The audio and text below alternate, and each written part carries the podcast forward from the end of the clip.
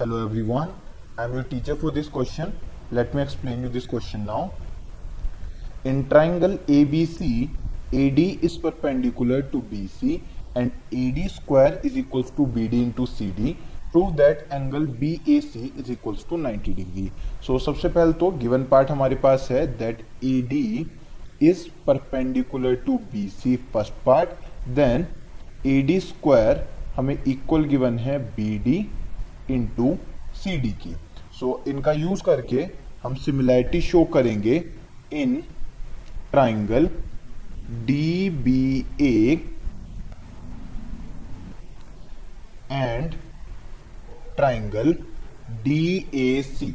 so सबसे पहली condition हमारे पास I that angle B D A यानी कि ये वाला एंगल इक्वल है एंगल सी डी ए के। रीजन क्या है? दैट दोनों एंगल्स 90 डिग्री के इक्वल हैं। ये फ़र्स्ट केस अभी जो सेकंड कंडीशन हमें गिवन थी A D square is equal to B D into C D तो ये जो ट्राइंगल बी डी ए है, देखो इसमें हम क्या लिख सकते हैं? हम बोलेंगे B D upon A D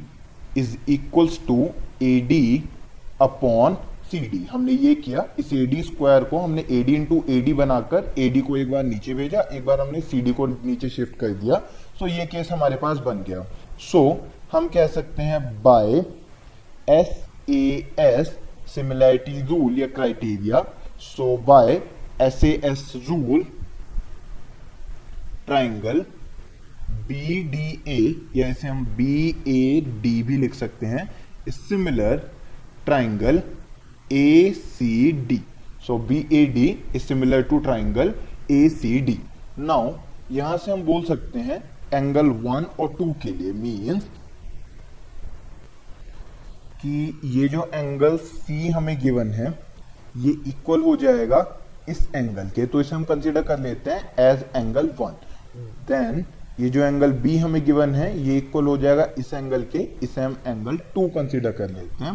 so so, यहाँ से हम प्रॉपर्टी लिख सकते हैं that angle C angle one के बराबर है एंगल बी एंगल टू के बराबर है बिकॉज़ ये कोरस्पॉन्डिंग एंगल्स होंगे ऑफ़ सिमिलर ट्राइंगल्स सो यहाँ से हम बोल सकते हैं angle B is equals to angle two and angle C is equals to angle one now अगर हम लिखें angle one plus angle two तो ये इक्वल हो जाएगा angle B plus angle C के बट एंगल वन और टू को ऐड करके, यहाँ पे देखिए एंगल वन और टू को ऐड करके हमें मिल जाएगा एंगल ए जो कि इक्वल हो जाएगा angle B plus angle C के। Now angle A plus angle B plus angle C is equals to 180 degree in triangle A B C तीनों एंगल्स का सम 180 डिग्री होगा, इसका रीजन हो जाएगा एंगल सम प्रॉपर्टी और अभी हमने शो करा कि एंगल बी प्लस सी को हम एंगल ए लिख सकते हैं तो ये हो जाएगा two times angle A is equals to 180 degree so finally हमें मिलेगा angle A is equals to 90 degree और इससे हम लिख सकते हैं that angle B A C is equals to 90 degree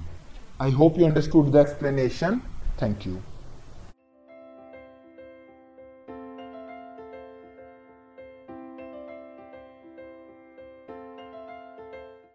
this podcast is brought you by Hubhopper शिक्षा अभियान अगर आपको ये पॉडकास्ट पसंद आया तो प्लीज़ लाइक शेयर और सब्सक्राइब करें और वीडियो क्लासेस के लिए शिक्षा अभियान के यूट्यूब चैनल पर जाएँ।